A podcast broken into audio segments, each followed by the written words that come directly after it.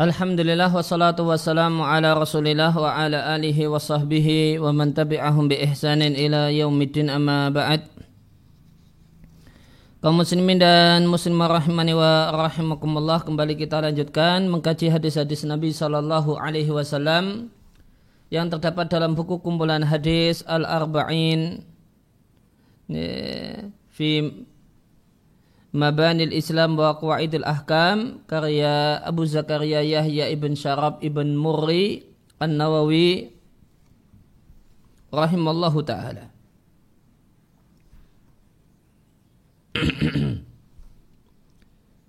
ya, hadis selanjutnya hadis yang ke-26 dari Abu Hurairah radhiallahu anhu Rasulullah sallallahu alaihi wasallam bersabda setiap ruas minan nasi di badan manusia alaihi sodakoton wajib disedekahi.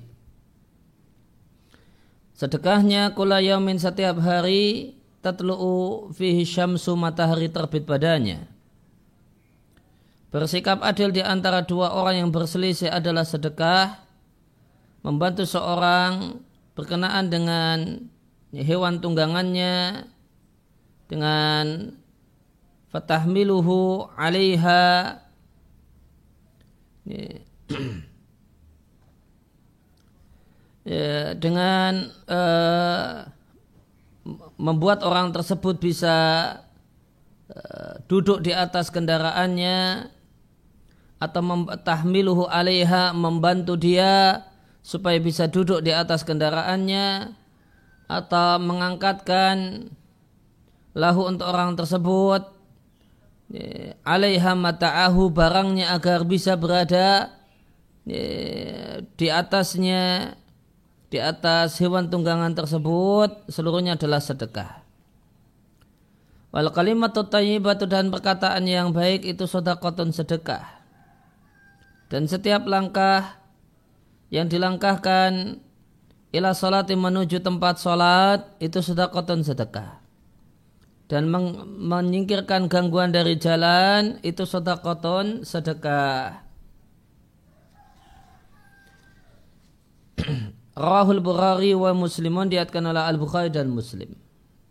Kalau syari wa faqahullah Hadis ini dikeluarkan oleh Al Bukhari dan Muslim sebagaimana dikatakan oleh Musannib itu An Nawawi maka dia termasuk hadis yang mutafakun alaih wasiak dan rentetan kalimat Al-Muthbat yang dicantumkan di matan Arba'in Nawawiyah adalah redaksi bi lafzi muslimin ashbahu lebih mirip dengan redaksi yang ada dalam Sahih Muslim.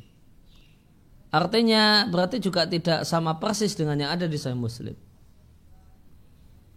Ya, jadi kata pensarah wa faqahullah matan uh, hadis yang dicantumkan sebagai matan arba'in itu tidak ada yang sama persis dengan yang di Sahih Bukhari ataupun di Sahih Muslim. Namun yang paling mirip itu paling mirip dengan redaksi yang ada di Sahih Muslim.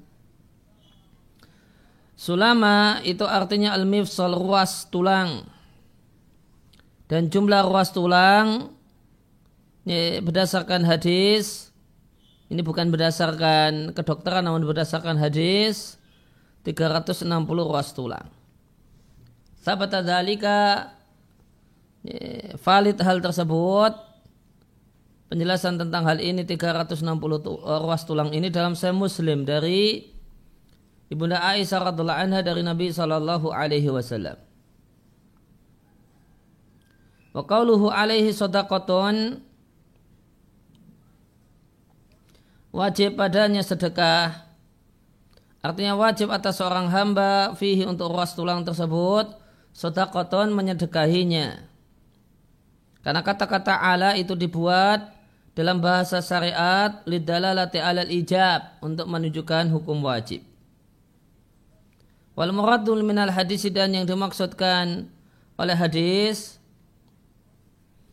bahasanya tertatanya tulang dan sehatnya tulang dalam atau bagusnya tulang fitarakibiha dalam susunannya adalah satu nikmat. Yang nikmat ini mengharuskan atas seorang hamba untuk bersedekah untuk setiap uras tulang darinya setiap harinya. di mana di hari tersebut terbitlah matahari maka mensyukuri ya, sehatnya tulang yang ada dan tertatanya uras tulang dengan baik adalah wajibun alal abdi sebuah kewajiban hamba.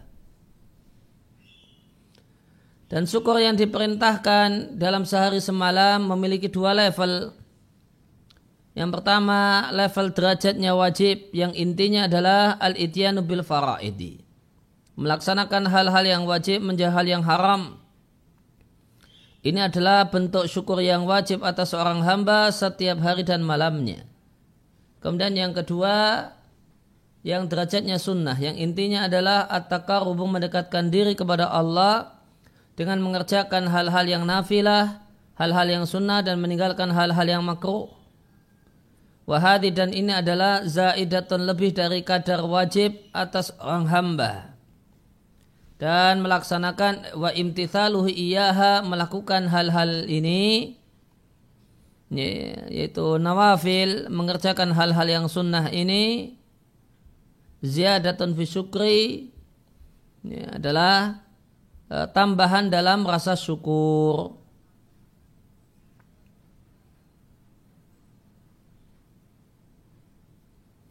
Wataqadam dan telah lewat, lewat, uh, telah lewat riwayat yang ringkas untuk hadis Abu Dhar yang telah lewat.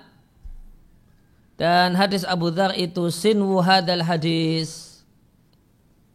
Adalah semisal hadis ini di akhir hadis disampaikan dalam saya Muslim dan mencukupi itu semua dua rakaat yang dikerjakan oleh seseorang di waktu duha. Ayu jazi'u anil abdi mencukupi dari seorang hamba untuk bersyukur pada sehari, pada siang dan malam hari tersebut, salat dua rakaat di waktu duha.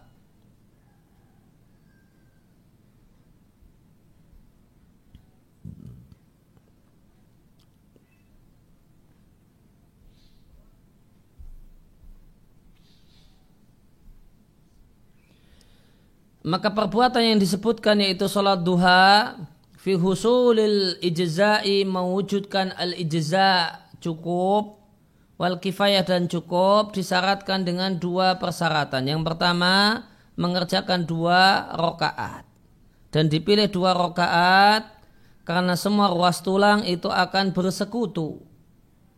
Semuanya berperan fi adaiha untuk mengerjakan dua rokaat ini. Karena sholat, kenapa dipilih dua rakaat sholat? Karena dua rakaat dalam dua rakaat sholat semua ruas tulang berperan. Yang kedua, dua rakaat tersebut dijatuhkan atau dikerjakan di waktu duha. Dan dipilihlah waktu duha karena dia waktu lalai. Apa yang dimaksud waktu lalai? Manusia di waktu duha itu ada yang mustaghilan bitolabi rizki sibuk cari rezeki. Atau orang yang tercukupi rezekinya sahin lalai filahwihi dalam permainan dan kesenangannya. Di waktu duha itu ada ini,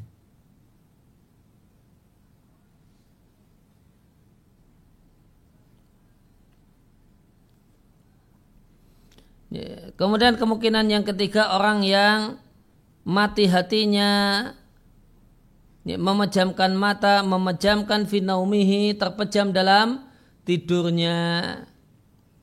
Ya, inilah tiga, tiga jenis manusia di waktu duha. Hmm. Tiga jenis manusia di waktu duha. Sepertinya tidak ada lagi uh, bentuk yang lainnya. Yang pertama orang yang ya, ya, ma, orang yang kemudian kerja hari itu ya untuk makan hari itu. Orang yang kerja hari itu untuk makan hari itu. Demikian ya, siklus hidupnya. Maka di waktu duha dia sibuk kerja. Ya, lalai dari ibadah secara umum Ya, dia lalai dengan ibadah karena asik dengan pekerjaannya. Kemudian yang kedua, orang yang tercukupi ya, kebutuhannya. kerja sehari untuk hidup seminggu. Maka di enam hari sisanya dia tidak kerja. Atau termasuk dalam hal ini pensiunan. Atau termasuk dalam hal ini orang yang kaya raya. Orang yang kaya raya maka di waktu duha apa kegiatannya? Sahin filahwihi lalai dalam hal-hal yang menyenangkannya. Ya. Boleh jadi ada yang sibuk golf, ya. boleh jadi ada yang sibuk tenis, ya. boleh jadi ada yang ya, uh, sibuk untuk ya, mengisi aktivitasnya, sibuk baca koran ya, sambil ngopi-ngopi karena sudah pensiunan. Ya maka sahin filahwihi. Kemudian manusia jenis yang ketiga, ya beliau sebut mayitul qalbi. Hatinya mati. Di waktu duha malah ngorok. Nah, ya di waktu duha malah ngorok. Terpejam dalam tidurnya. Ini disebut oleh Sasola Usaimi, orang yang tidur di waktu duha. Ya, mayitul bukan karena karena malas untuk beraktivitas. Ya. Beliau sebut dengan sebutan mayitul qalbi. Orang yang mati hatinya.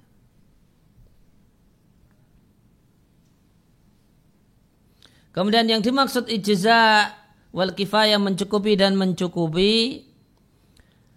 Bahasanya melakukan dua rakaat tersebut setelah melakukan syukur yang derajatnya wajib.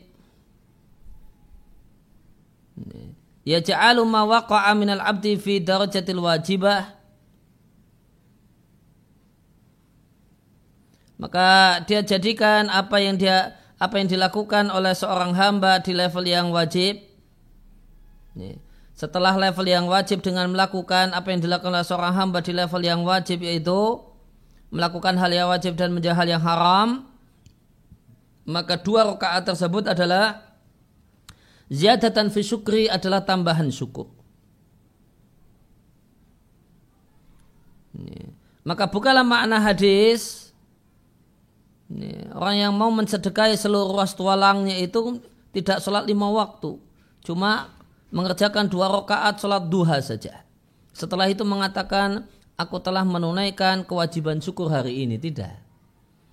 Ya, sholat dua dua rakaat tersebut itu adalah tambahan syukur adalah syukur harian yang derajatnya sunnah.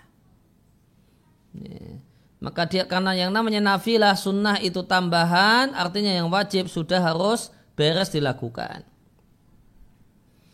Walakinnal maksud akan tapi yang jadi maksud hadis siapa yang telah menunaikan derajat wajib untuk syukur di hari tersebut dengan eh, fa'adal faraidah waqafa nafsahu anil muharramat karena dia telah menunaikan hal-hal yang wajib dan dia uh, cegah dirinya dari hal-hal yang haram kemudian dia melaksanakan dua rakaat. Maka dua rakaat tersebut itu statusnya adalah syukur yang sunnah untuk hari dan malam itu wa ma'adaha nih Pema'ada dan amal yang selainnya itu adalah tambahan bentuk syukurnya kepada Allah Subhanahu wa taala. Ini makna hadis. Ya, bukanlah makna hadis meninggalkan ya, yang wajib dan menerjang yang haram kemudian mencukupkan diri dengan mengerjakan dua rakaat duha dan dia katakan saya telah menunaikan kewajiban syukur hari ini. Tidak demikian.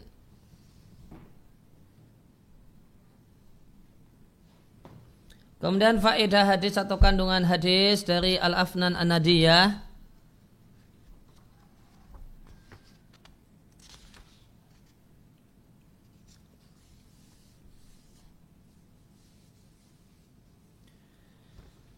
Fikih hadis atau kandungan hadis anjuran mendamaikan dua orang yang berselisih dengan adil dan menyikapi mereka dengan akhlak yang mulia. Dan itu adalah sedekah. Maka di antara bentuk sedekah adalah memberikan putusan yang adil di antara dua orang yang berselisih. Dan yang memberikan keputusan ini boleh jadi dia qadi.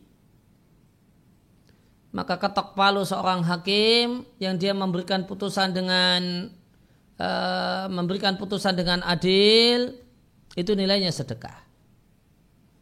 Demikian juga adil di sini mencakup ya, tindakan yang statusnya dia bukanlah resmi hakim namun dia diminta untuk jadi penengah. Ada dua orang yang berselisih, boleh jadi dua orang yang kerja sama bisnis berselisih, atau suami istri berselisih. Kemudian ya, datang ke ya, sowan ke seorang ustadz, minta agar diberikan putusan yang adil dalam perselisihan yang terjadi di antara keduanya. Maka uh, setelah mendengar suara dua belah pihak, kemudian si penengah ini memberikan putusan, saran dan arahan yang yang tepat, maka ini amal soleh. Nilainya sedekah. Ya, membantu orang bingung, orang ya, yang bertengkar tanpa ada kejelasan Kemudian yang kedua adalah anjuran untuk merutinkan sholat berjamaah muhafadzah yaitu makna letterleknya menjaga nah, makna konteksnya itu sering kali yang cocok adalah rutin dan tidak bolong-bolong. Rutin mengerjakan sholat berjamaah ke masjid atau di masjid. Ini diambil dari Eh, langkah kaki yang dilangkahkan menuju sholat itu sedekah. Kemudian tahdid menentukan jumlah ruas tulang alat yusbihu al-muslim yang seorang muslim itu memiliki dua ruas tulang tersebut dan itu wajib disedekahi berdasarkan riwayat yang lain jumlahnya adalah 360 ruas tulang.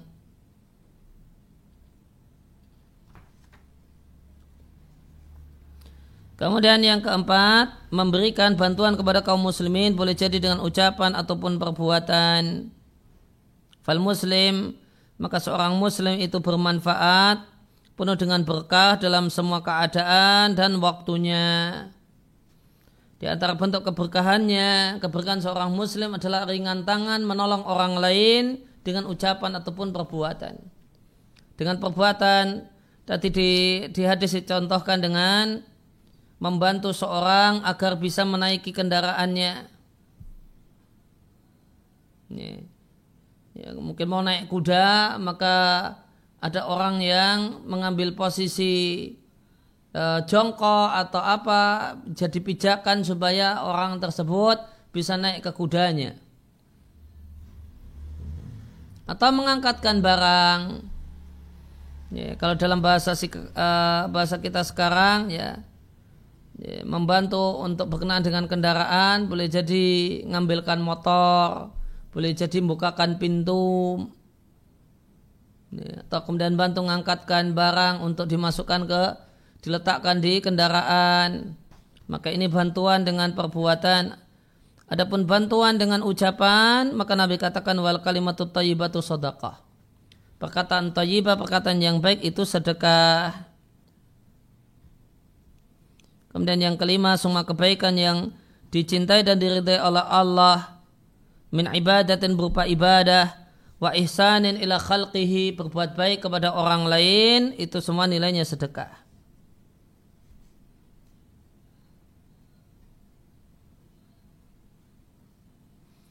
Dan cocok untuk hal ini satu kisah anak umal bahasanya salah satu gubernurnya Gubernur yang diangkat oleh Umar bin Abdul Aziz berkirim surat kepada sang khalifah. Isi suratnya, saya bekerja dan berada di satu negeri. Qad kathurat fiha an-ni'am, banyak di sana hewan ternak. Dan aku khawatir penduduk negeri ini, aku mengkhawatirkan penduduk negeri ini kurang bersyukur.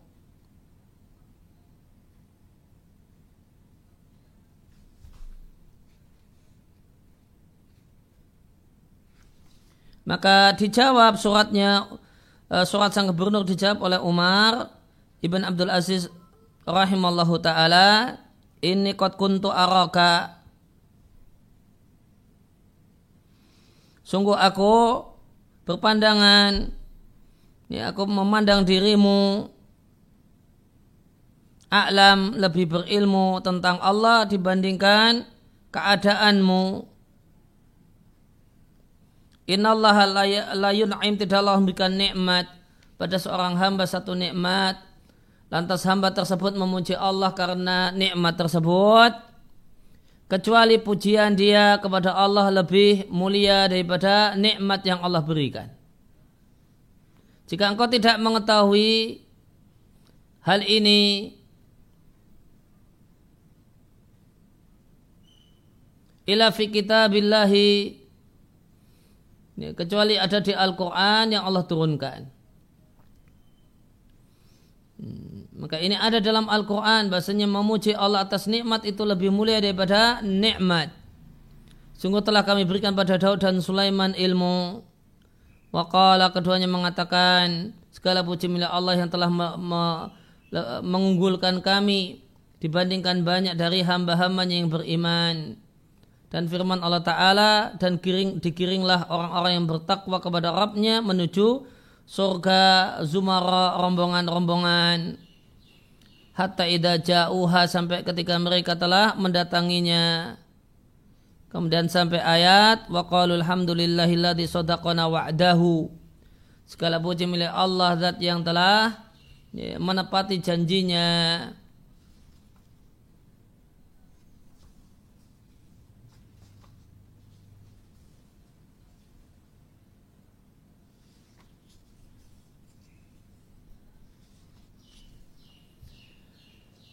Wa, kemudian Umar bin Abdul Aziz mengatakan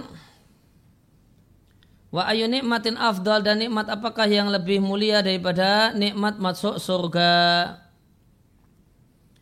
Kemudian wajibnya bersyukur kepada Allah atas nikmat-nikmatnya. Alatifil insan yang ada pada seseorang. Karena sabda Nabi atas setiap ruas tulang manusia itu terdapat kewajiban sedekah Ya, maka di sini disebut ruas tulang dan disebutkan jumlahnya.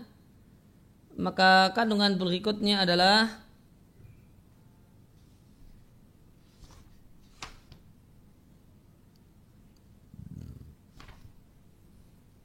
memikirkan diri sendiri dan mengetahui ayat-ayat Allah yang ada pada diri sendiri yang pada pada badan ini adalah di, di antara ciri orang-orang yang yakin. Wa fil ardi ayatul lil muqinin wa fi anfusikum afala tubsirun. Di bumi terdapat ayat bagi orang-orang yang yakin dan pada dirimu juga terdapat ayat bagi orang-orang yang yakin, tidakkah kalian memperhatikannya? Kemudian di antara sedekah yang paling utama adalah sedekah yang manfaatnya melebar untuk banyak kaum muslimin melebar untuk banyak kaum muslimin.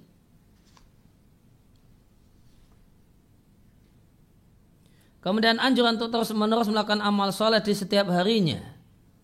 Maka amal soleh tersebut tidak pernah putus dan tidak pernah bosan untuk beramal soleh. Yang diambil dari sabda Nabi Shallallahu Alaihi Wasallam, sedekah tersebut adalah sedekah setiap hari. Kemudian kandungan yang lain Islam mendidik seorang muslim agar memiliki rasa bertanggung jawab terhadap dirinya sendiri, kemudian saudaranya, masyarakat dan negerinya.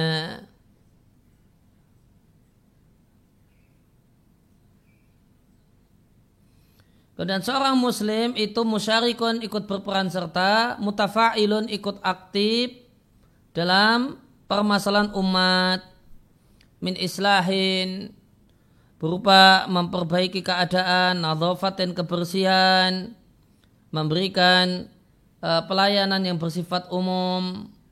Maka seorang muslim bukalah mutawanian orang yang nanti-nanti pemalas, pura-pura tawakal, musawifan nanti-nanti, munazilan, ya, menyendiri dan tidak berbaur, seorang muslim adalah seorang yang berbau dengan masyarakat sehingga ada seorang yang peduli dengan urusan umat. Di antara bentuknya adalah ketika berjalan ada ada yang mengganggu jalan dia berhenti dia singkirkan. Ini bentuk kepedulian. Saya tidak masa bodoh urusan. Yang penting saya sudah lewat. Mau ada orang yang terganggu gara-gara penghalang jalan ini ataukah tidak bukan urusan saya dan tadi ada orang yang ya, mau naik kendaraannya dibantu ada orang yang mau ngangkat barang bawaannya ke kendaraan ditolong Nah, maka ini menunjukkan bahasanya seorang muslim itu musyarikun berperan serta ya, dengan keadaan lingkungannya bahkan mutafailun aktif ya, dalam merespon permasalahan umat.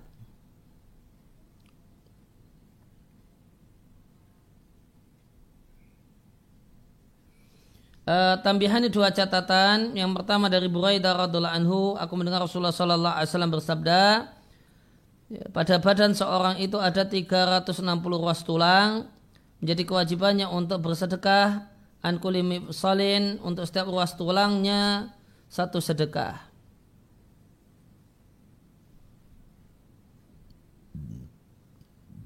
Para sahabat bertanya, siapa yang mampu melakukan hal tersebut? Wahai Rasulullah, sedekah sebanyak 360 kali. Nah, sahabat ini bertanya karena beranggapan bahasanya sedekah yang dimaksudkan adalah sedekah harta. Kemudian Nabi jelaskan tidak demikian.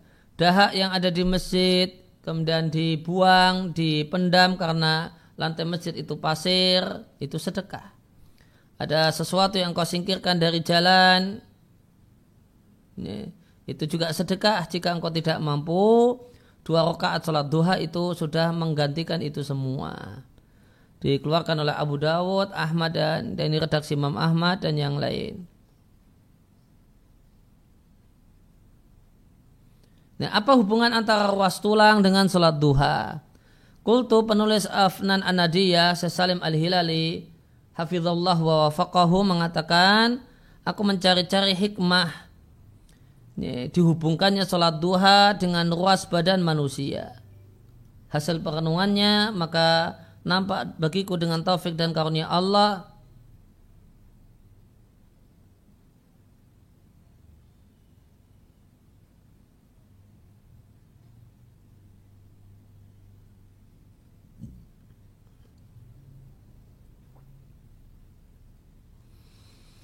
Maka beliau katakan bahasanya jumlah ruas tulang anna hadha 360 ini adalah jumlah ruas tulang yang bergerak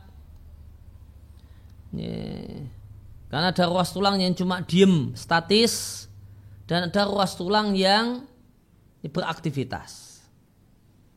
Nah ini 360, kalau kata dokter, ya ruas tulang manusia lebih dari itu. Nah kata Sesalim Al-Hilali Hafizallahu ta'ala beliau katakan 360 itu jumlah ruas yang bergerak yang memberikan bentuk global al-qudrah al-kamilah kemampuan yang sempurna untuk melakukan gerak bimurunatin dengan elastis yang sempurna. Nah, ruas tulang yang jumlahnya 360 itu disebut dengan ruas tulang zaliliyah. Karena ruas tulang tersebut memuat sawail cairan. Tu'inu yang membantu ala inzilaqil idham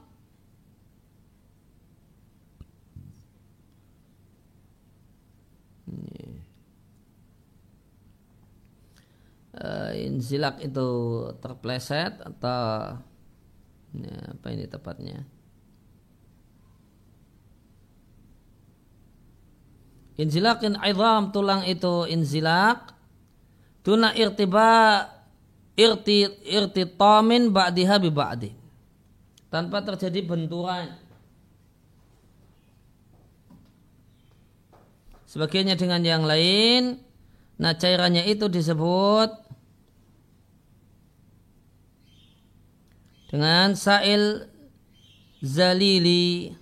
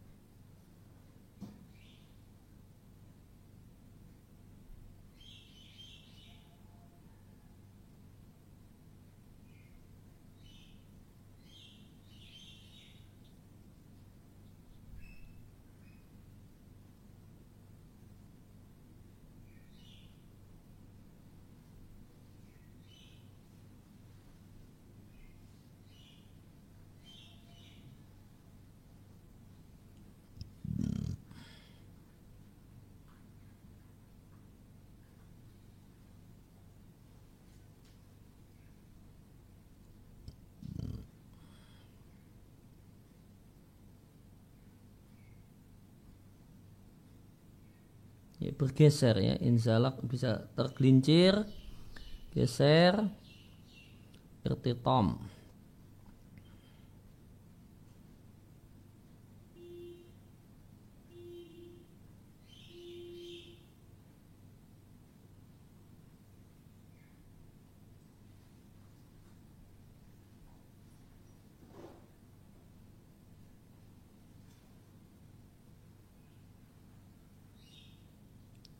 istidab eh, tab benturan.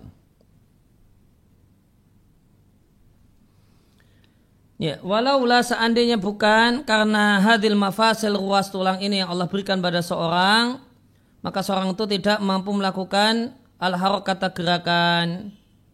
Oleh karena itu Rasulullah Sallallahu Alaihi Wasallam berwasiat kepada ya, berwasiat kepada kita wajibnya berterima kasih kepada Zat yang memberikan nikmat subhanahu wa ta'ala setiap hari ya, tatlu asyamsu yang matahari terbit padanya sejumlah ruas tulang badan manusia.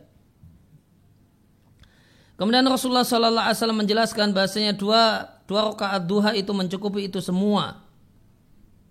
Kenapa? Li'annahu fi salati tataharaku tataharaku jami'u mafasilil jismi sama dengan saya sholat usaimi. Kenapa dua eh, bisa digantikan dengan dua rakaat sholat duha. Karena dalam sholat semua ruas badan itu bergerak. Semuanya berperan serta. Falaya bekal maka tidaklah tersisa satupun ruas kecuali dia berperan serta dalam sholat tersebut. Falidhalika oleh karena itu sholat duha mencukupi untuk 360 kali sedekah karena li'anna li'anna kula salamin sodakotun karena setiap uh, ruas tulang sudah bersedekah wallahu a'lam.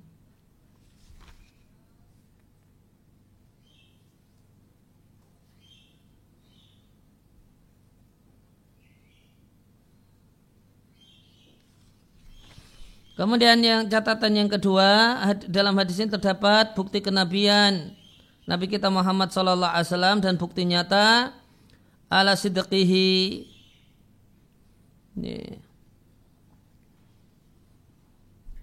Benarnya Nabi dan berikut ini penjelasannya. Maka ada penjelasan panjang lebar tentang masalah ruas tulang.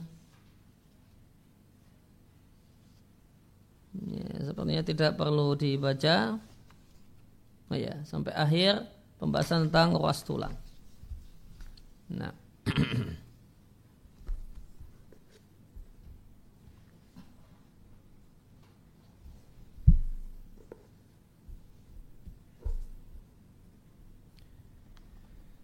Ya, faedah tambahan yang ingin saya bacakan pertama dari At-Tabyin fi Syarhil Arba'in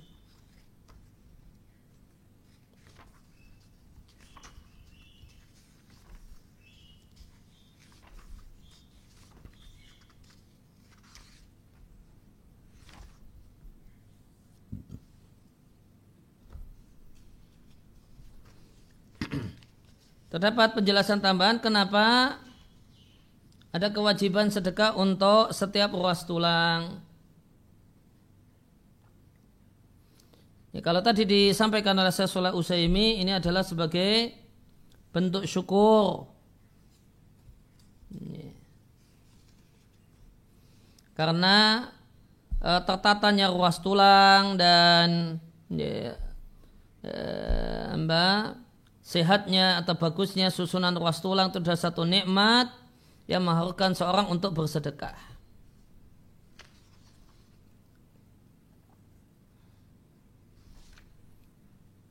Maka kalau di At-Tabyin dijelaskan ada ada dua penjelasan kenapa setiap ruas tulang itu wajib disedekahi. Yang pertama, karena sedekah itu mencegah balak. Fa in an a'dha'ihi maka jika seorang itu mensedekahi setiap ruas tulangnya dan anggota tubuhnya dengan bentuk-bentuk sedekah yang telah disebutkan dalam hadis ini karena jadiran ayudfa'a anhul bala'u maka satu hal yang sangat layak ya, bala itu tercegah dari dirinya. Kemudian penjelasan yang kedua ini sama dengan yang disampaikan oleh saya Salah Al-Usaimi. Bahasanya Allah Subhanahu wa taala itu memiliki nikmat pada setiap anggota tubuh dan ruas tulang. Dan nikmat ini mengharuskan syukur.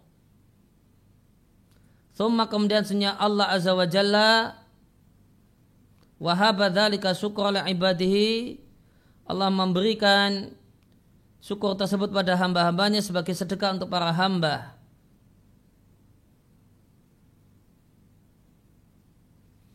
Seakan-akan Allah katakan, jadikanlah syukur nikmatku ya, pada anggota-anggota badanmu, jadikanlah dalam bentuk engkau membantu hamba-hambaku.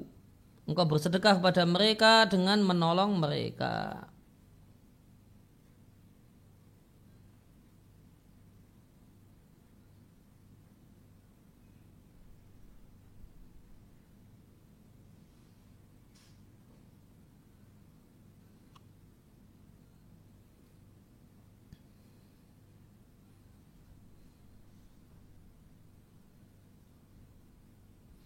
Nah, kemudian uh, disampaikan juga di At-Tabyin, yang dimaksudkan oleh hadis membatasi sedekah dengan amal-amal yang disebutkan dalam hadis ini. Namun hal-hal yang disebutkan dalam hadis ini sekedar contoh.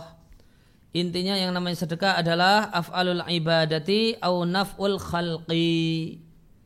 Intinya yang namanya ibadah adalah uh, yang namanya sedekah adalah melakukan aktivitas ibadah dan memberi manfaat, menebar manfaat bagi sesama.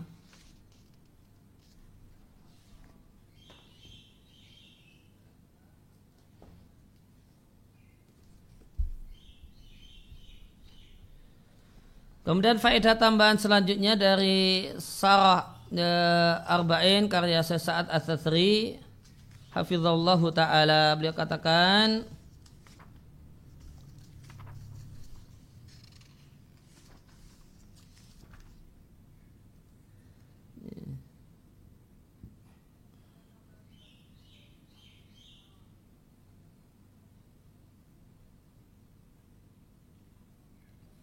ya, tentang masalah uh, putusan yang ada di antara dua orang beliau sampaikan bahasa ini, ini mencakup dua hal qadi ataupun penengah.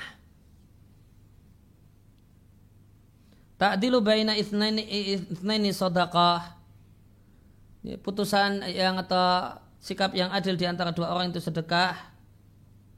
Artinya memberikan kata putus di antara dua orang dengan putusan yang adil itu adalah sedekah.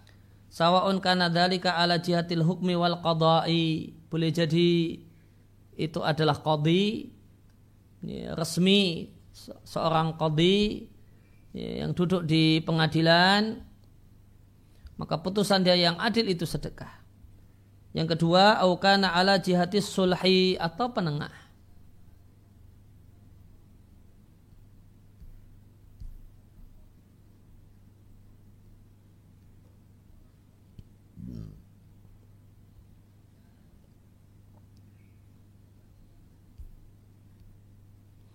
Kemudian di antara uh, kemudian di antara bentuk sedekah adalah al kalimatut thayyibah. Kalimat thayyibah ini kata saat sasri mencakup dua hal. Yang pertama qad yuradu an wa udzikri, berbagai macam bentuk zikir, tasbih, tahlil, takbir, tahmid. Kemudian yang kedua al kalimatut thayyibah yang kedua adalah Waqad yuradu biha al kalimatu tayyibatul lati yatakallamu bihal insanu ma'al akharin. Itu perkataan yang baik yang diucapkan oleh seseorang bersama orang lain. Maka jika ngobrol dengan orang lain, maka dia ajak obrol orang lain dengan perkataan yang baik, lembut, lembut. Maka bertutur kata yang lembut itu yakunu bidzalika ma'juran musaba. Itu berpahala dan berpahala.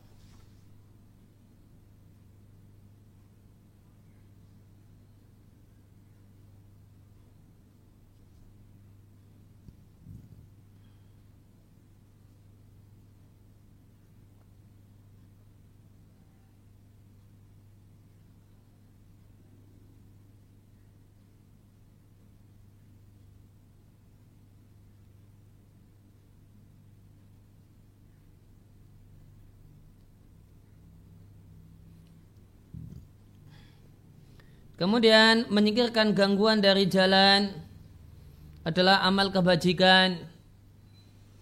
Ya, maka jalan dalam hadis ini kata saya saat Sadri mencakup dua jenis jalan yaitu jalan konkret dan jalan abstrak. Wafihi isi hadis ini adalah keutamaan menyingkirkan gangguan ya, menyingkirkan gangguan dari orang lain dan hal tersebut adalah di antara amal ibadah yang mendekatkan seorang kepada Allah Jalla wa ala. Wa tumitul ada ani tariqi sadaqah.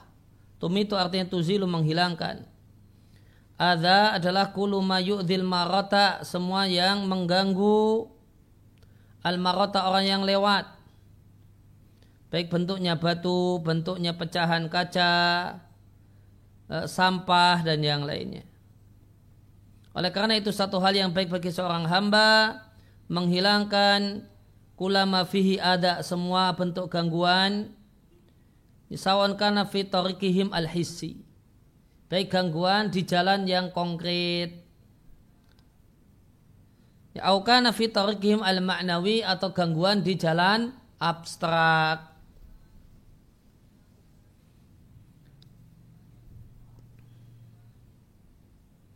Maka jika orang lain itu menghadapi di jalannya ya, satu perkara yang mengganggu semacam jalan studinya, ada gangguan dalam jalan studi, atau ada gangguan dalam jalan kerja, atau dalam bisnisnya, atau yang lainnya.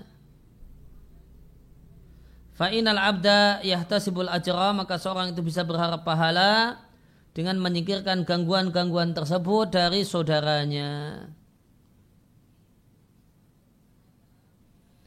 Ya, dan tidak boleh tidak harus ada niat mengharap pahala dalam aktivitas hal ini agar seorang mendapatkan pahala karena siapa yang melakukannya tanpa niat maka tidak ada pahala untuknya.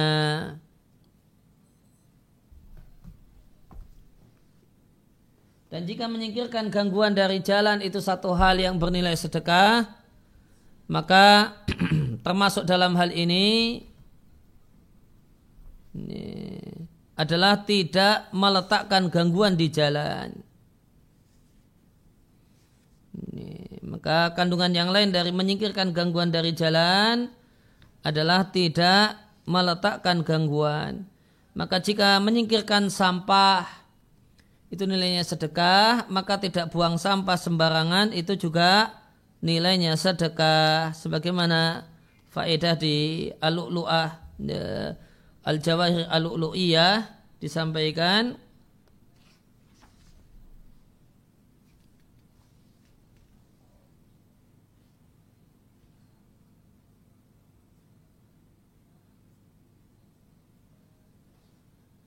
ketika menjelaskan watumitul ada Ya, tumitu maknanya tunahi wa tuzilu. Al ada gangguan mayu'dil marota semuanya mengganggu orang yang lewat. Semacam kodarin ada kotoran atau syaukin atau ada duri wahajarin batu. Dan termasuk gangguan dari jalan ya, ini disebutkan di al jawahir al termasuk gangguan dari jalan adalah hayawanin mukhawifin hewan yang menakutkan. Maka anjing yang kemudian anjing yang bersuara ini termasuk uh, yang posisi anjing itu di pinggir jalan ini termasuk gangguan di jalan. Menyingkirkan anjing ini, uh, ngelempar dia dengan batu supaya pergi. Uh, ini termasuk menyingkirkan gangguan dari jalan.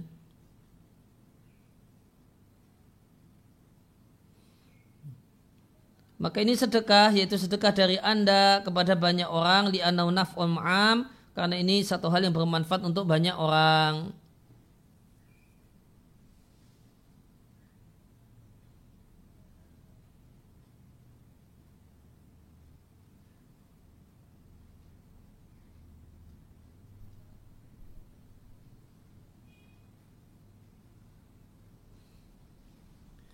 Uh, perlu diketahui ada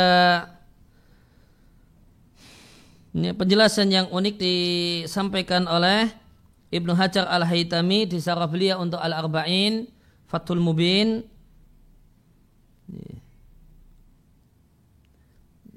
Beliau menganjurkan untuk membaca kalimat tauhid la ilaha illallah ketika menyingkirkan gangguan dari jalan. Jadi ini ada batu di pinggir jalan ganggu jalan maka dibuang disingkirkan dipinggirkan. Nah ketika minggirkan itu sambil membaca la ilaha illallah. Dan di antara uh, bentuk gangguan uh, menyingkirkan gangguan dari jalan adalah ketika ada kendaraan yang parkir sembarangan ganggu orang lewat. Nah, maka ini digeser-geser supaya tidak ganggu orang yang lewat maka sambil geser berdasarkan ya, pendapat Ibnu Hajar Al-Haytami Asy-Syafi'i ya, dianjurkan sambil baca la ilaha illallah. Ini. Sambil baca la ilaha illallah, ini, motor yang parkir sembarangan ini disingkirkan. Apa alasan Ibnu Hajar Al-Haytami dalam masalah ini? Ya, belum berikan alasan lihat jemaah baina a'lal iman wa adnahu supaya orang tersebut mengumpulkan antara cabang iman yang paling tinggi ucapan la ilaha illallah dan cabang iman yang paling rendah.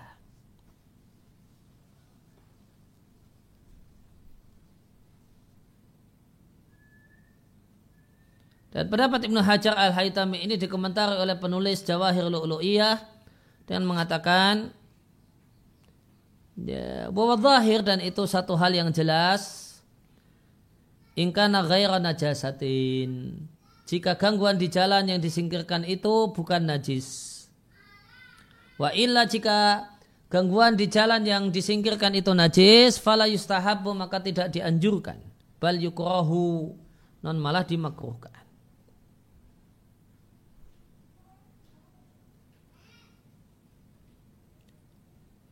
Kemudian penulis Jawahir Lu'lu'iyah mengatakan dan ketahuilah sebagaimana dianjurkan diperintahkan untuk menyingkirkan gangguan dari jalan maka juga diperintahkan untuk tidak bikin gangguan di jalan. Dan tidak membuat gangguan di jalan, meletakkan gangguan di jalan itu sah wa yasihu ayakuna dzalika dakhilan fil hadithi tidak meletakkan gangguan di jalan itu sah termasuk bagian dari makna hadis.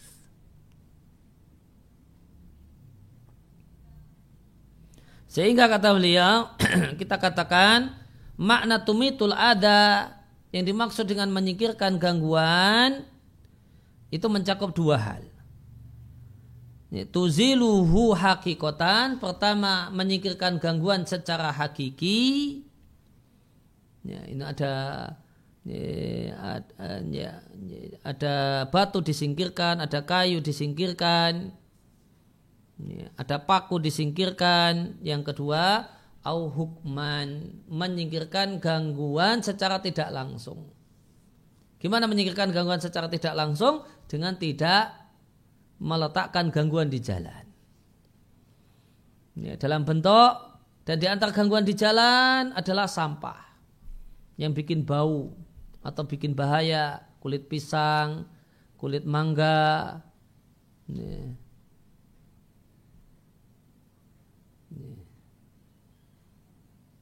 Maka uh, di antara bentuk uh, bentuk tumitul ada yaitu tumitul ada hukman secara tidak langsung adalah ya, ya punya uh, punya kemudian kebiasaan hidup yang baik tidak buang sampah sembarangan ini, tidak buang ya, sampah sembarangan.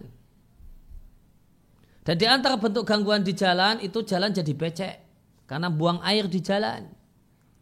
Apalagi airnya air kotor, apalagi airnya air najis. Maka itu gangguan di uh, itu gangguan di jalan. Ya. Ya, maka tidak membuat tidak membuang air di jalan karena bikin apa saluran pembuangan air sendiri punya sumur resapan sendiri. Ya, sehingga tidak mengganggu jalan. Ya, maka ini termasuk dalam tumitul ada. Demikian juga termasuk uh, tidak meletakkan gangguan di jalan, ya, tidak merokok sambil naik motor, ya, kemudian membuang apa uh, debu rokoknya, kemudian ini ya, menjadi gangguan bagi orang di belakang. Maka seandainya orang itu beranggapan merokok itu tidak sampai derajat haram, maka itu tidak boleh dilakukan sambil berkendaraan. Hmm, baik naik mobil ataupun naik motor, kemudian uh, debu rokoknya diberikan kepada orang lain. Hmm.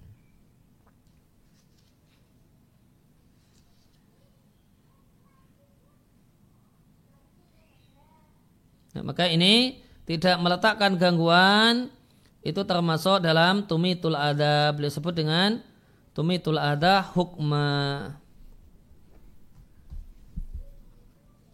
Kemudian hadis yang selanjutnya hadis yang eh, kita lanjut ke, ke hadis berikutnya. Hadis yang ke-27.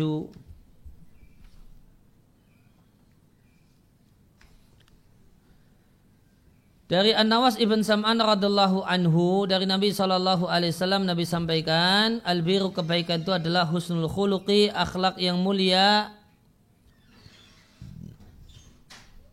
Dan yang namanya dosa itu adalah maha kafinapsika yang bikin ganjalan dalam dirimu. Dan engkau tidak suka banyak orang melihatnya. Wahu muslimun, diatkan oleh muslim. Dan dari Wabisa ibn Ma'bad radhiallahu anhu, aku mendatangi Rasulullah sallallahu alaihi wasallam dan dan Rasul mengatakan engkau datang untuk bertanya tentang kebaikan. Maka aku katakan betul. Kalau Nabi katakan, mintalah fatwa pada hatimu. Karena kebaikan itu adalah yang bikin tenang jiwa. Watama'anna ilahil qalbu. Dan bikin tenang hati. Sedangkan dosa adalah apa yang bikin ganjalan di hati dan kebimbangan di dada meskipun banyak orang berikan fatwa kepadamu dan mereka berfatwa kepada untukmu. Kalau hadis ini Kata Nawawi hadisun hasanun, hadis hasan kami mendapatkan riwayat hadis ini di dua kitab musnad, musnad Imam Ahmad bin Hambal dan musnad Ad-Darimi bi isnadin hasanin dengan sanad yang derajat dan kualitasnya hasan. Kalau syari wa faqahullah uh, judul bab ini yaitu hadis yang ke-27 itu memuat dua hadis, bukan hanya satu hadis. Dan dimasukkannya dua hadis ini fitar jamatin di satu bab yang sama menjadikan hadis-hadis kitab arba'in itu kalau dilihat dari tarojum dari judul babnya memang ada 42 hadis non dari Biktibar dengan melihat detailnya ternyata adalah 43 hadis karena di sini ada hadis Nawas bin Sam'an dan ada hadis Wabisah ibn Ma'bad. Hadis Nawas itu diatkan oleh Muslim dengan redaksi ini dan terdapat dalam riwayatin satu riwayat lahu Muslim al ithmu dosa dalam mahaka fi sodrika yang bikin ganjalan di dadamu. Kalau tadi riwayat Muslim mahaka fi nafsika, salah riwayat yang lainnya masih juga riwayat Muslim ya, adalah mahaka fi sodrika. Sedangkan hadis Wabisa radhiallahu anhu diat kelimam Ahmad dalam musnad dan juga dari dan dengan sanad yang daif. Dan lafaz dan redaksi yang disebutkan dalam matan arba'in itu lebih e, mirip kalau itu riwayat ad-darimi. Demikian juga diatkan oleh At-Tabarani dalam Al-Mu'jam Al-Kabir dan Al-Bazar dalam musnadnya dengan sanad yang lainnya yang la yathbutu aidan namun tidak sahih. Dan hadis ini memiliki penguat dari Abu Tha'laba Al-Khushani radhiallahu anhu yang diatkan oleh At-Tabarani dalam Al-Mu'jam Al-Kabir. Ya, hadisnya sanatnya dinilai jayid oleh Abu Farad Ibnu Rajab Al-Hambali di Jami' Ulum wal Hikam. Nah, sehingga kesimpulannya hadis Wabisah itu dinilai hasan yaitu hasan li ghairihi dengan syahid berdasarkan hadis yang menguatkannya itu hadis dari sahabat Abu Tha'labah. Kemudian penjelasannya Al-biru husnul khuluq di sini dalam hadis ini terdapat penjelasan tentang pengertian bir dan bahasanya bir itu adalah akhlak yang baik. Maka bir itu yutlak digunakan dengan dua pengertian. Pertama makna yang luas yaitu agama seluruhnya. Maka kata-kata bir ya isman itu menjadi nama untuk semua syariat Islam. Kemudian yang kedua makna sempit yaitu berbuat baik kepada ya, ilal khalqi kepada makhluk. Ya, fil muamalah dalam muamalah dalam interaksi. Berbuat baik kepada sesama dalam pergaulan. Dan khuluk dan akhlak itu juga mencakup dua pengertian ini. Yutlak terkadang kata-kata akhlak digunakan dalam pengertian adini kullihi seluruh ajaran agama. Wa yutlak dan terkadang digunakan kata-kata akhlak dalam pengertian interaksi dengan orang lain wahdahu saja. Maka dalam kalimat ini terdapat penjelasan tentang pengertian bir dengan melihat ya, aslinya dan nanti akan ada uh, akan terdapat dari radhiallahu anhu penjelasan pengertian bir dengan melihat dampak dan jejaknya. Dan kebalikan dari bir adalah al-ithmu, adalah dosa. Dan dosa juga punya dua, dua level. Yang pertama adalah yang bikin ganjalan di jiwa, kebimbangan dalam hati. Dan Anda tidak suka kalau banyak orang melihatnya karena orang akan menganggap akan mengingkarinya. Nah level ini disebutkan dalam dua hadis An-Nawas dan Wabisah. Kemudian yang kedua, yang namanya dosa, jenis yang kedua adalah yang bikin ganjalan di jiwa, bikin bimbang di hati, meskipun orang lain sudah memberikan fatwa kalau itu tidak dosa. Nah level ini disebutkan dalam hadis Wabisah saja.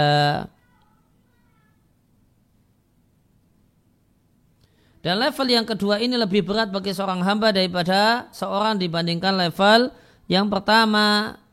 Di anak rubah makana boleh jadi orang itu imtana menolak untuk melakukan hal yang pertama. Mereka menolak untuk melakukan dosa li nasi karena faktor manusia. Khawatir manusia banyak orang melihatnya dan mencelanya. Adapun di level yang kedua, maka di antara manusia ada yang menguatkan jiwanya untuk melakukannya. Maka dia jumpai di tengah-tengah orang, ada orang yang mendukungnya. Wa yuzayinu dan membuat nampak indah tahu tujuannya. Yaitu orang yang memberikan fatwa ini tidak apa-apa, ini halal.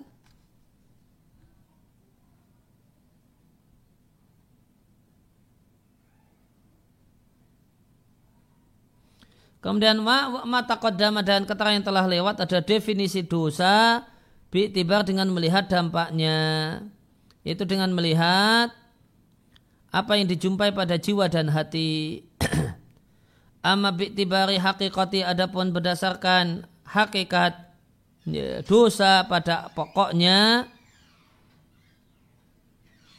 maka dosa adalah mabat to'abi sahibihi anil khairi yang membuat eh, pelakunya itu terlambat dari melakukan kebaikan dan mengakhirkannya sehingga tidak mendapatkan keberuntungan.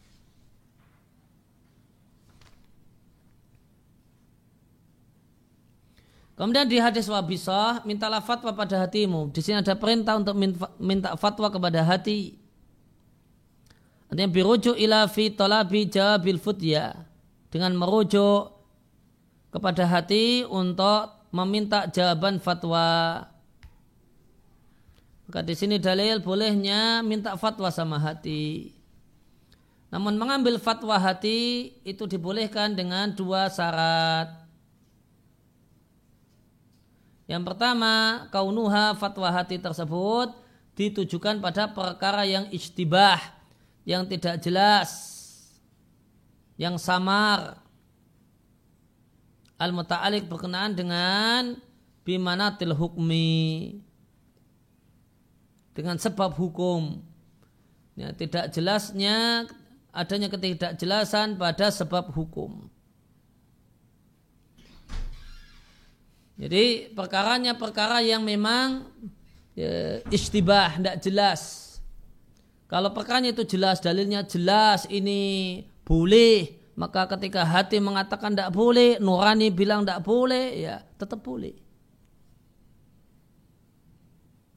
Ya, sehingga fatwa hati atau beramal dengan nurani ini yang pertama adalah uh, boleh syarat yang pertama untuk perkara yang istibah. Hal yang tidak jelas. Kalau sudah jelas ada sepakat ulama dalam masalah ini ada dalil gamblang dalam masalah ini maka tidak ada fatwa hati. Kemudian yang kedua orang yang minta fatwa kepada hatinya tersebut adalah orang yang adalah diniyah, orang yang baik agamanya dan lurus menurut syariat.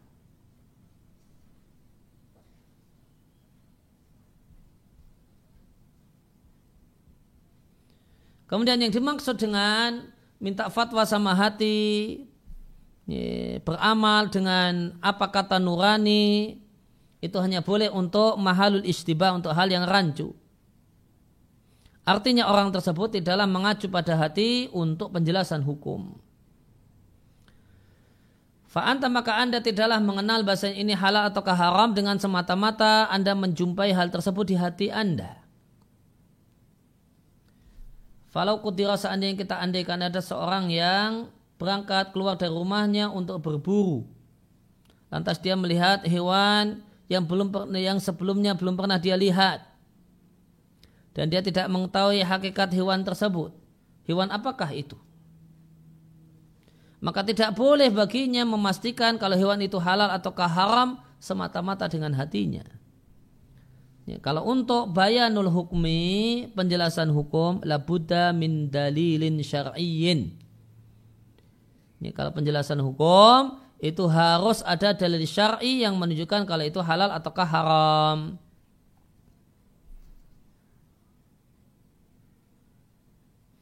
Walau kutira yang kita andaikan. Seorang pemburu itu ketika dia berangkat, dia melihat ada kijang, lantas dia kirimkan wara'ahu di belakang dan mengejar kijang tadi anjing pemburu. Dan dia menyebut nama Allah ketika melepasnya.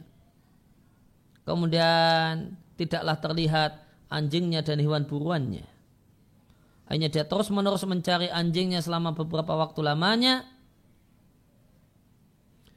Hatta sehingga dia menjumpai anjingnya. Anjingnya tersebut telah berhasil mengejar si kijang. Dan menggigitnya dan membunuhnya dan bersamanya sejumlah anjing-anjing yang lain. La layu lamu yang tidak diketahui layak lamu dia tidak tahu anjing-anjing yang lain itu milik siapa. Apakah dia anjing yang mu'alamah terlatih ataukah tidak terlatih? Nah, di sini Ya dia mengacu dan bertanya minta fatwa kepada hatinya untuk memastikan sebab hukum. Apakah hukum itu terjadi dalam bentuk yang itu halal baginya secara syariat yang halal dengan sebab itu secara syariat halal baginya kijang tersebut ataukah tidak halal baginya kijang tersebut. Maka beliau bedakan antara uh? Manatul hukmi dan bayanul hukmi. Beliau bedakan antara manatul hukmi dan bayanul hukmi. Kalau bayanul hukmi itu harus mengacu kepada dalil syar'i. Non jika dalilnya jelas kijang itu halal, diburu dengan eh, anjing terlatih disebut nama Allah ketika melepasnya maka ini pada dasarnya halal.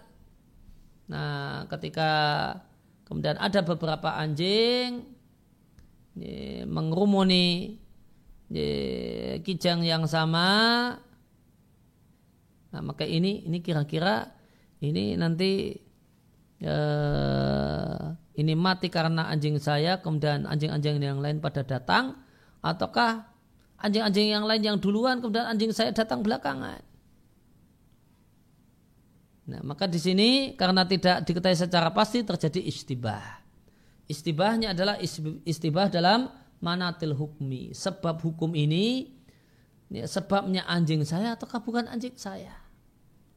Nah, kalau tidak diketahui secara pasti, maka boleh minta fatwa sama nurani.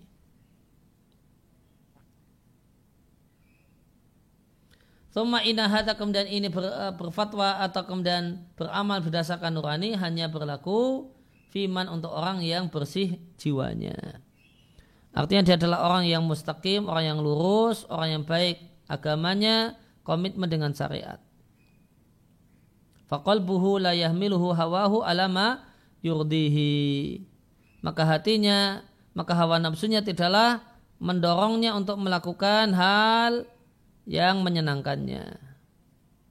Namun hatinya mendorongnya untuk melakukan hal yang membebaskannya dari tuntutan agama.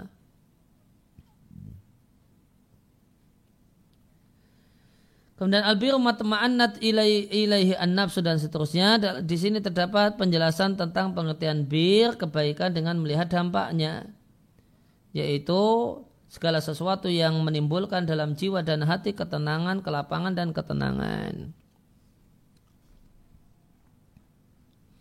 Kemudian lain aftaka anna suwa aftauka artinya semua yang bikin bimbang di dalam hati dan bikin ganjalan dalam jiwa itu dosa. Meskipun banyak orang berikan fatwa kepada anda bahasanya itu tidak dosa. Dan ini bersyarat dengan dua syarat. Yang pertama Orang yang wako'a mengalami dalam hatinya kebimbangan, ya, watarodat kebimbangan adalah orang yang lapang dadanya dan bercahaya hatinya dengan uh, keimanan yang sempurna dan baiknya keadaan. Kemudian yang kedua, ayakuna ahida dia telah mengetahui muftinya dalam memberikan jawaban itu dia ketahui dia adalah orang yang memberikan jawaban bitasyahi suka-suka. Dan mufti tersebut mufti yang memang terkenal ya, mencocoki hawa nafsu dan keinginan dan pesan penanya. Nah, dia terkenal seperti itu. Semua orang yang bertanya kepadanya ya, ya akan diajak sebagaimana keinginannya. Boleh? Iya boleh.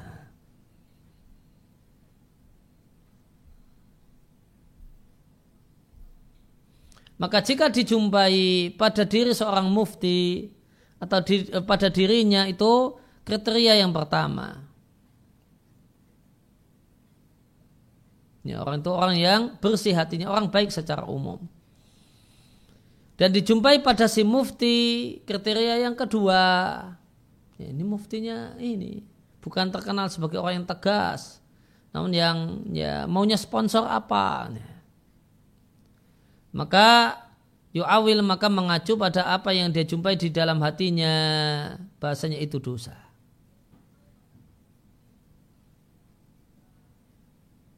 Masalah misalnya ada seorang yang melihat pengumuman ada satu muamalah tijariyah. Ya, satu tawaran bisnis yang banyak orang bersegera mengambilnya. Maka dia berupaya mencik, menyibak, menyibak akad ini Wabima ingdahu dan menimbang. Ma ingdahu min fahmin pemahaman yang ada yang dia miliki maka merasuk dalam hatinya kebimbangan ya, tentang status akad tersebut mencocoki hukum syariat ataukah tidak. Akhirnya dia itasolabihi ya atau menghubunginya salah satu kawannya. Itu salabi itu biasanya telepon ada salah satu kawannya yang menelponnya dan mengatakan Bashir, ya, bergembiralah wahai fulan, mudah-mudahan engkau masuk bersama kami. Nah, ditawari untuk ikut. Maka dia katakan, la wallahi ingdi fi qalbi Di hatiku ada ganjalan. Kemudian kawannya mengatakan abadan sama sekali tidak ada ganjalan. Aku sudah tanyakan pada Syekh Fulan. Dan jawaban Syekh Fulan, ya, bisnis ini jaizah boleh ma fiha syai' tidak ada yang mengganjal. Wa uhida ay urifa. Dan telah dikenal si mufti ini bahasanya dia adalah orang yang bermudah-mudah dalam dalam masalah ini. Dia memberikan jawaban pada banyak orang sesuai dengan apa yang diinginkan oleh banyak orang. Min muradatim dalam uh, dalam keinginan mereka. Fakal maka orang ini mengatakan nangdur. Kita lihat khairan insya Allah baik insya Allah. kemudian masuk dalam dirinya tambah bimbang. Maka orang ini karena, eh, karena sebab kesempurnaan imannya tidaklah berani masuk dalam bisnis tersebut. Dan jika dia lihat uh, muftinya dia jumpai mufti tersebut terkenal. Haluh keadaan si mufti berjalan mengikuti hawa nafsu dan keinginan dan pesan sponsor.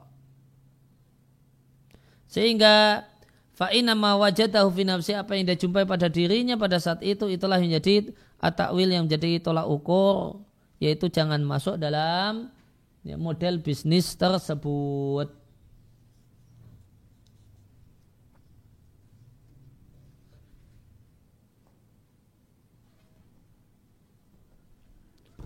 Kemudian kandungan hadis di Al-Afnan An-Nadiyah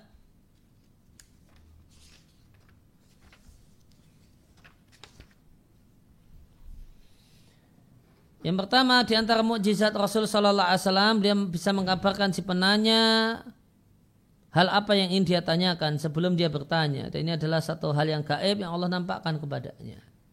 Nabi berkata kepada Wabisah, kamu ingin bertanya tentang masalah ini kan? Nah, Nabi tak. Nabi sampaikan demikian.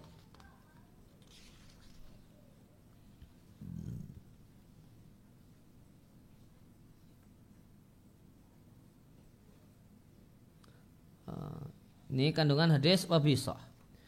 Kemudian yang kedua hak dan batil tidaklah rancu atas seorang yang mukmin yang cerdas. Bahkan dia e, mengetahui kebenaran dengan cahaya yang ada pada kebenaran dan hatinya pun menerimanya.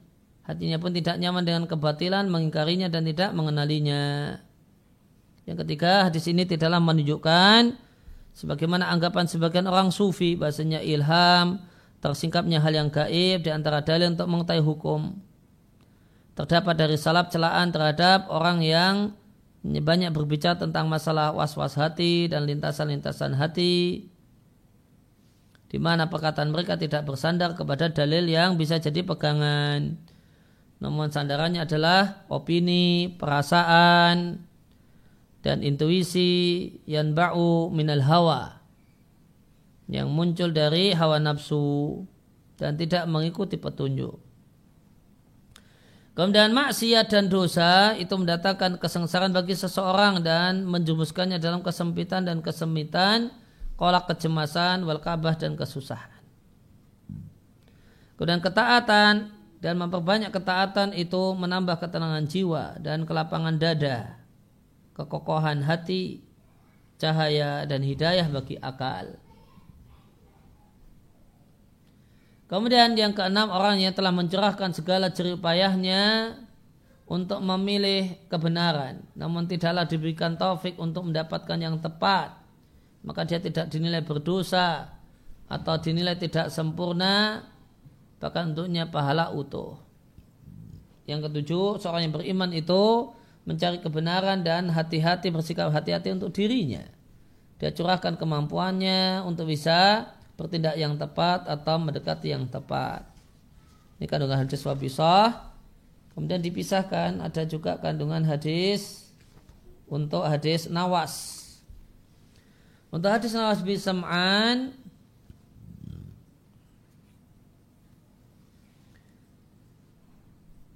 fikih hadis yang pertama motivasi untuk berakhlak mulia karena kedudukan akhlak mulia yang agung dalam Islam. Dan bahasa akhlak mulia itu menyelamatkan dari dosa dan maksiat. Yang kedua, dosa punya dua tanda. Yang pertama yang bikin bimbang dan tidak tenangnya jiwa dan tidak menginginkan kan agar orang lain melihatnya karena dia adalah aurat yang orang-orang punya rasa malu lari dan tidak menginginkan kalau itu tersingkap. Kemudian yang kedua dalam hadis ini terdapat dalil bahasanya jiwa manusia ini memiliki perasaan dari asal fitrahnya dengan perasaan yang terpuji dan tercela. Fahiyah maka jiwa itu punya kemampuan untuk membedakan dosa dan kebaikan. Karena Allah telah memberikan fitrah pada hambanya untuk mengenali kebenaran, merasa tenang dengan kebenaran dan menerima kebenaran. Barokaza dan Allah tancapkan dalam jiwa rasa cinta dengan kebenaran dan tidak nyaman dengan kebalikan dari kebenaran. Kandungan yang lain al-biru alaihi nurun ablaj. Ya, bahasanya eh, kebaikan itu memiliki cahaya yang terang. Sedangkan dosa itu kegelapan yang pekat. Kemudian kebaikan itu mencakup hak Allah dan hak hamba serta hak diri. Yang terakhir orang yang beriman itu adalah pemalu, menutup diri karena malu dan malu. Dia tidak ingin agar orang lain melihat kejelekannya atau melihat aibnya. Lain hanya dengan orang yang fajir yang tidak peduli dengan kebaik kejelekannya dan aibnya. Kemudian sedikit tambahan faedah dari sarungnya sesaat asatri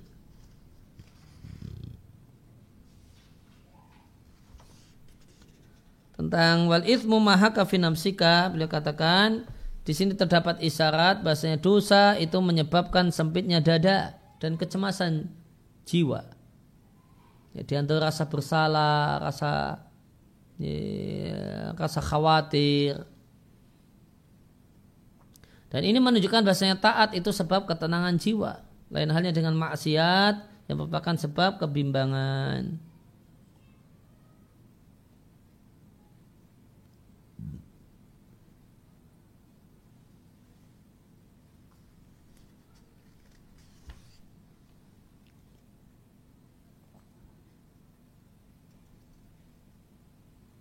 Kemudian uh, ada faedah menarik yang beliau disampaikan oleh sesaat Thasri. Beliau katakan dalam hadis ini terdapat isyarat seorang itu tidaklah sepatutnya menampakkan kejelekan, maksiat, keburukan yang dia lakukan pada orang lain. Wa anal aula dan yang terbaik bagi seorang hamba adalah jangan sampai orang itu melihat kemaksiatannya. Dan eh, dan yang terbaik bagi seorang hamba tidaklah yang dilihat oleh manusia dari dirinya kecuali hal-hal yang di situ mengandung kebaikan dan kesalehan. Ya, meskipun ini, disa, ini dikomentari oleh para penggemar maksiat dengan sebutan ah itu sikap munafik. Nah, anda perlu peduli dengan ucapan ini. Yang jelas Nabi ajarkan kepada kita yang namanya dosa itu orang tuh tidak ingin orang lain melihatnya dan mengetahuinya. Maka sepatutnya seorang muslim menutupi dosa aibnya. Dan tidak dia ceritakan, dia perlihatkan dan dia nampakkan pada banyak orang dengan penuh bangga. Ya demikian wasallallahu ala nabi Muhammadin wa ala alihi wasallam baru dawana alhamdulillahi rabbil alamin. Ya. Bismillah, semoga Allah menjaga Ustaz, Amin. keluarga dan kaum muslimin. Amin. Dari hadis ke 26 disebutkan bentuk-bentuk amal kebaikan yang bernilai sedekah. Sedekah seperti apa yang dimaksud? Apa beda dengan sedekah lain? Uh, intinya tadi telah disampaikan di At-Tabyin bahasanya sedekah itu uh, di sini sedekah dalam makna yang luas, mencakup dua hal, melakukan ibadah dengan baik, kemudian berbagi manfaat kepada sesama. Nah.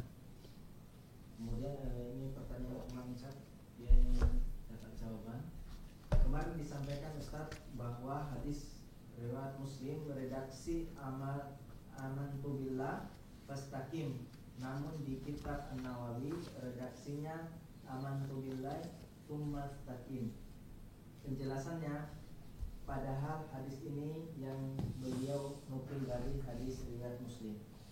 Ya, uh, aman tu billah Sumastaqim itu redaksi di Arba'in dan Fastaqim itu redaksi ada dalam, dalam Sahih Muslim. Ya, padahal Nawawi mengambilnya dari Sahih Muslim. Maka kenapa terdapat perbedaan redaksi? Dimungkinkan Nawawi uh, mengambilnya yang pertama dimungkinkan Nawawi mengambil, mencantumkannya dengan hafalannya sehingga tidak sama persis dengan yang ada di Sahih Muslim. Kemungkinan yang kedua ada perbedaan naskah. Ya, naskah yang dipakai oleh Nawawi itu uh, tidak kita jumpai di naskah Sahih Muslim yang ada. Meskipun uh, sama. Ya, intinya dan isinya sama. Namun uh, terdapat perbedaan teks karena perbedaan naskah. Ya, secara secara global ada dua kemungkinan ini. Nah. Kemudian yang berikutnya Ustaz, Bismillah. Assalamualaikum Ustaz. Waalaikumsalam warahmatullahi. Apa bedanya minta fatwa kepada hati dengan beristi ber, beristihad? Beristi eh, apa beda beramal dengan nurani, minta fatwa sama hati dengan beristihad? Jelas sangat beda. Beristihad itu menimbang dengan ilmu. Kalau minta fatwa sama hati, kemudian mengikuti kata hati dan nurani, nah itu tidak pakai ilmu. Pakai bukan tanpa pertimbangan ilmu. Cuma hati itu mantapnya seperti apa. Ini, apa yang dimantapi oleh hati. Nah, kalau beristihad ada ada piranti istihad sejumlah ilmu yang dipakai untuk uh, membuat kesimpulan. Nah, Kemudian yang terakhir Ustaz, apakah hukum sedekah yang disebutkan di hadis 26 tersebut untuk setiap mukallaf dan bagaimana jika meninggalkannya? Uh, apa bentuk uh, apa status sedekahnya? Ya, tergantung. Ya, perkataan yang baik, perkataan yang baik itu ada yang wajib, ada yang sunnah. Jalan kaki pergi ke masjid nah, itu bisa ada bisa jadi hukumnya wajib bisa jadi hukumnya sunnah. Tergantung jalan ke masjid ini sholat apa gitu. Sholat fardu bagi siapa? Bagi laki-laki. Ini, dalam kondisi normal maka wajib bagi perempuan ya hukumnya tidak wajib ini, menyingkirkan gangguan dari jalan ya maka ini secara umum satu hal yang dianjurkan Gitu. Maka kepastian hukumnya maka perlu membahas per membahas detail masing-masing ya, masing-masing hal yang disebut dengan uh, yang diberi label status sedekah. Nah, subhanaka Allahumma bihamdika asyhadu an la ilaha illa anta astaghfiruka wa atubu ilaik.